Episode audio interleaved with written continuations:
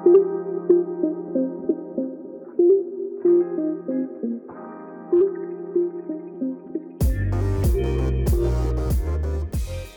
guys, welcome to the Charty Time podcast. I'm your host Megan. And I'm your co host, Chloe. So, today we're going to be talking about Bling Empire, the TV show on Netflix. Bling Empire is deemed as the real life Crazy Rich Asians, in which the show revolves around a group of very wealthy Asian friends based in LA. Essentially, it's just a reality show which follows their lives and their dramas, of course.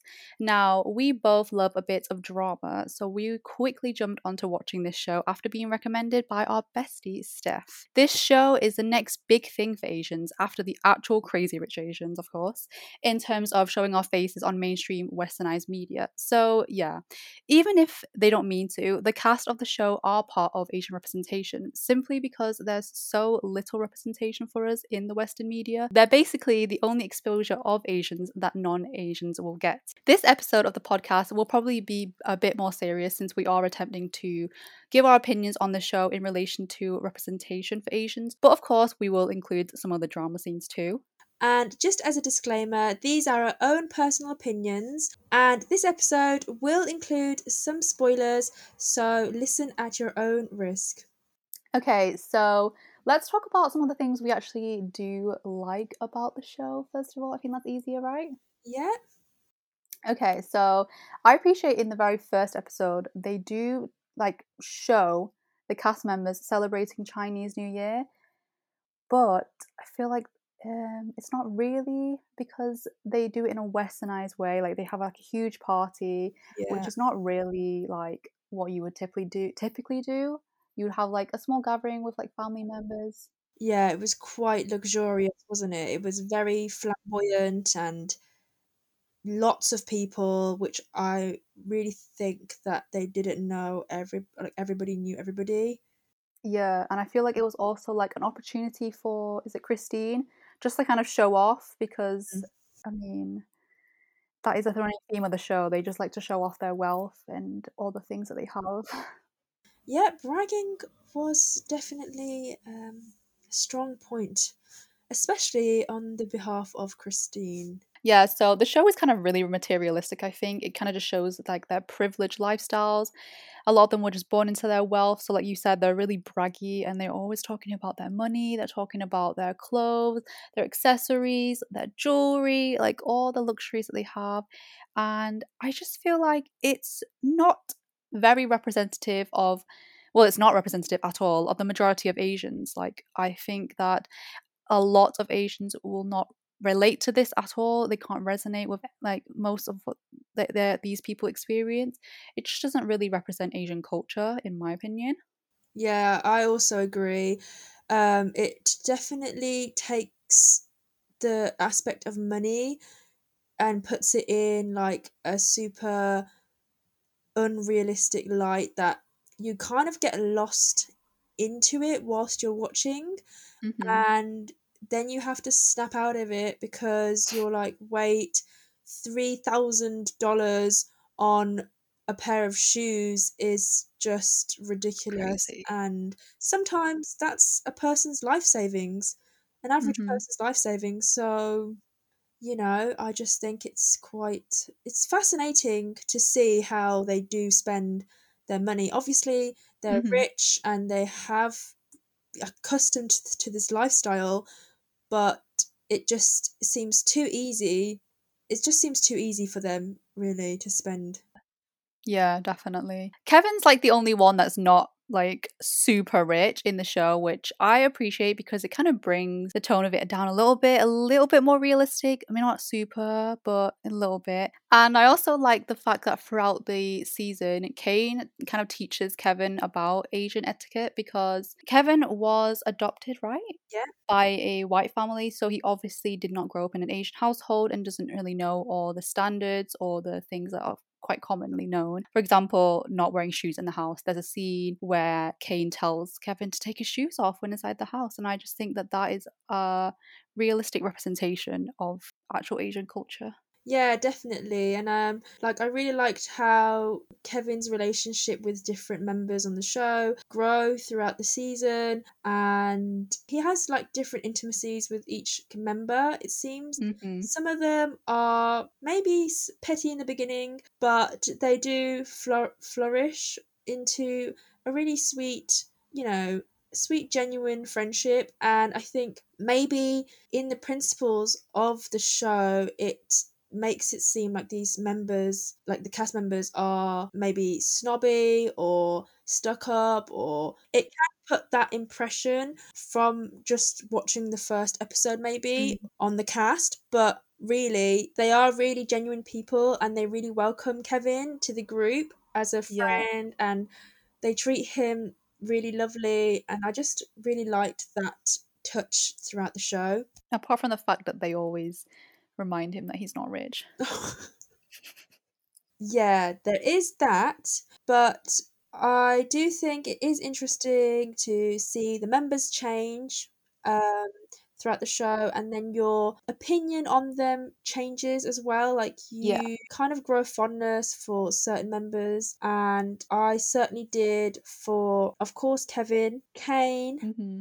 and anna i really liked anna and i did like kelly but she there is a bit of contradiction in her personality that i'm kind of like mm, i don't know whether i love her in what way just because of her how she reacts to her relationship with her boyfriend um, on the show, Andrew. Mm. You know how she deals with it. We hate Andrew. In, deals with it in terms of her friends and family giving her advice, but also like secrets being kept and oh yeah, yeah, yeah, lies intertwining, and it's just gets a bit messy messy. Yeah. So for that reason, I kind of was mixed feelings on Kelly. Mm-hmm. But yeah, I definitely don't like Andrew. Yeah, no, we hate him. And that is explained in the first episode. So I would highly advise to watch the show just for just just to see the type of character that uh, Andrew is as a person. Yeah. But you know, each to their own opinion, of course.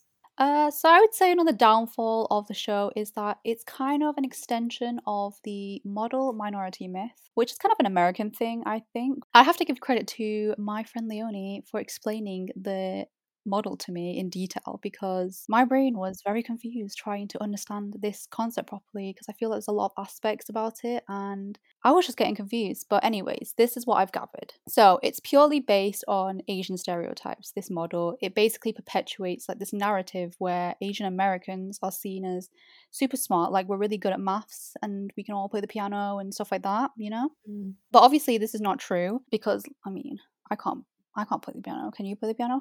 Nope. Can't play any instruments.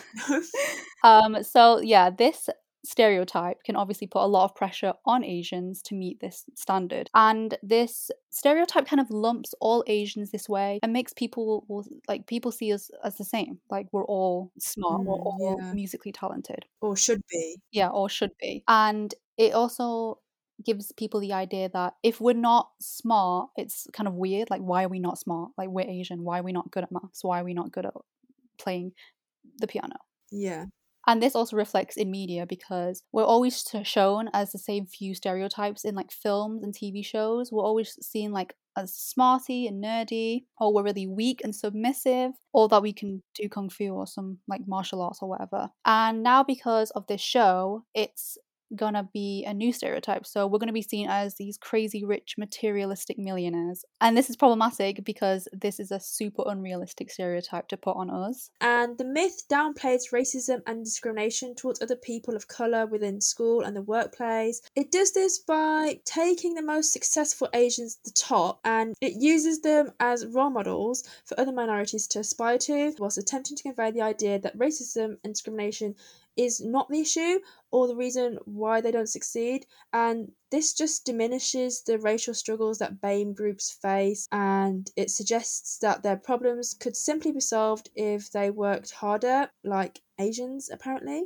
So, yeah, that's pretty much a huge problem that we have kind of discovered when we really thought about it and kind of looked into it more and all that, but let's try and bring it to a more positive light because otherwise this would just be us ranting. Yeah. Um, so what's another positive of the show that you liked? One thing I really liked about the show was the different stories that or experiences that the cast members go through. They go through life experiences that are relatable. They're not just about money and riches or Mm-hmm. first world problems.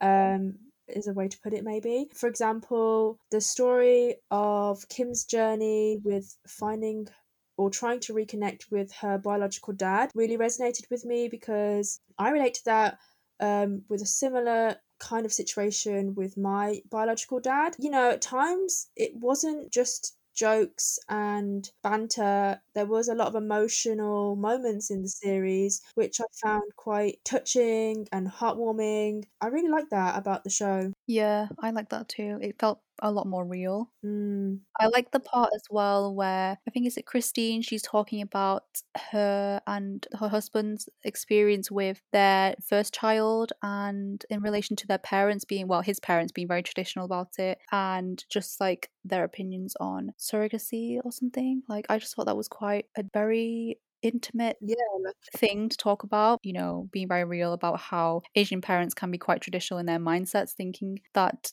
surrogacy probably isn't a way for them to go. hmm And also the whole bearing a son thing Mhm. was um, quite a prominent thing for them in their relationship, which Yeah. is still, you know, still a cultural thing or traditional thing to this day. I also really like seeing clips of them throughout the show speaking Mandarin or Vietnamese. I think I really appreciate that because it just feels like I mean, even though I don't understand them because I don't know I don't know Vietnamese or Mandarin, but I don't know. I just felt like that part or those parts resonated with me a little bit more. It felt real. It didn't just feel like they were like Americanized and just talking about all their first world problems and whatever. I, I just I don't know. I, I like the little touch of them speaking, you know, their languages. And I also liked as well on the show when they were like putting the locations of the places. I can't remember where, like Hollywood or something. Mm. that they would put um the Chinese translation for it. And I think they put the Korean translation at one point. I can't remember. Yeah, I do. I think that is, yeah, that's a good point because although, yeah, like myself, uh, I, I don't understand uh, Mandarin or Vietnamese, I think it just added the extra cultural touch, like, because Mhm. even though many people might not understand, it's still, it adds like the relatability to viewers who are, who understand the language Mhm. and, Yeah. you know, definitely reaches out to those cultures as well. Yeah, yeah. Yeah, and another thing that I really liked was the contrast in parents being traditional in the show Mhm. because I feel like it is kind of expected that parents are traditional and they're quite strict. Well, again, go- going with the stereotype, but I like how they showed an example, which was Kim's mom, of not being super traditional, super strict, even though Kim's mom was first gen. I think she was first gen, which means that she was born in Vietnam and then immigrated to America. Um, so that made Kim second gen. And I think I related to this, even though my mom is second gen and I'm 2.5 gen, two and a half gen. I don't know, however you want to say it. I relate to that because my mom is quite westernized and she's pretty free and not so traditional herself. Um, so yeah, I really liked that contrast because you know I think it does surprise um, a lot of my other Asian friends when I tell them about my mom and how she is because they're just so surprised that she's so mm-hmm. westernized. So yeah. I would say overall, in terms of the show being representative to Asians, it's very rare for Asian media to show an all Asian cast, which this show has done, and for it to be one that just doesn't really resonate with the majority of Asian people out there. It doesn't do much positive in my eyes. I think because it largely focuses on their like wealthy lifestyles, it lacks narrative on their lives as Asians um in terms of their culture and their identity. Also, they didn't really read the room in terms of the situation the world is currently in. Uh, Mhm. when releasing such a show, the topic of the show, like the theme of the show, is quite strongly materialistic and Oh, strongly yeah. based on economic wealth. And obviously, the current economic situation of the world right now is not exactly great. And I think it also desensitizes the racism that Asians are experiencing from just this coronavirus. Obviously, we experience racism all the time, but specifically the violent attacks, some of which happening in America. And I just think it's kind of weird to see because I think the show puts these kind of Asians, like rich Asians, in a separate, almost like a separate social bubble. And because of this, it kind of puts a bad light on Asians because they are so materialistic and money is everything and designer labels and all such materialistic things are everything um, in the show and we already have been put in a bad light because of covid-19 and i just think it's not a great timing in overall um, considering the the world's situation. But considering the situation right now people are stuck at home and this show is definitely pointless entertainment and Mm, juicy with full of drama so something to watch whilst we're all stuck at home, wishing that we could afford everything. even though you watched it in one day I mean, I watched it in a few days actually. yes me too no i watched it in two days it was just so good that's why Oh yeah, it was so good. You just binge watched it all, and then you thought, "This is this is interesting." I just really, I do, I do. Now I'm thinking about it more. I really loved the different like relationships um throughout the show, but Do you think that they're gonna do another season? oh, most definitely. Like really, we need to see what Cherie's wedding.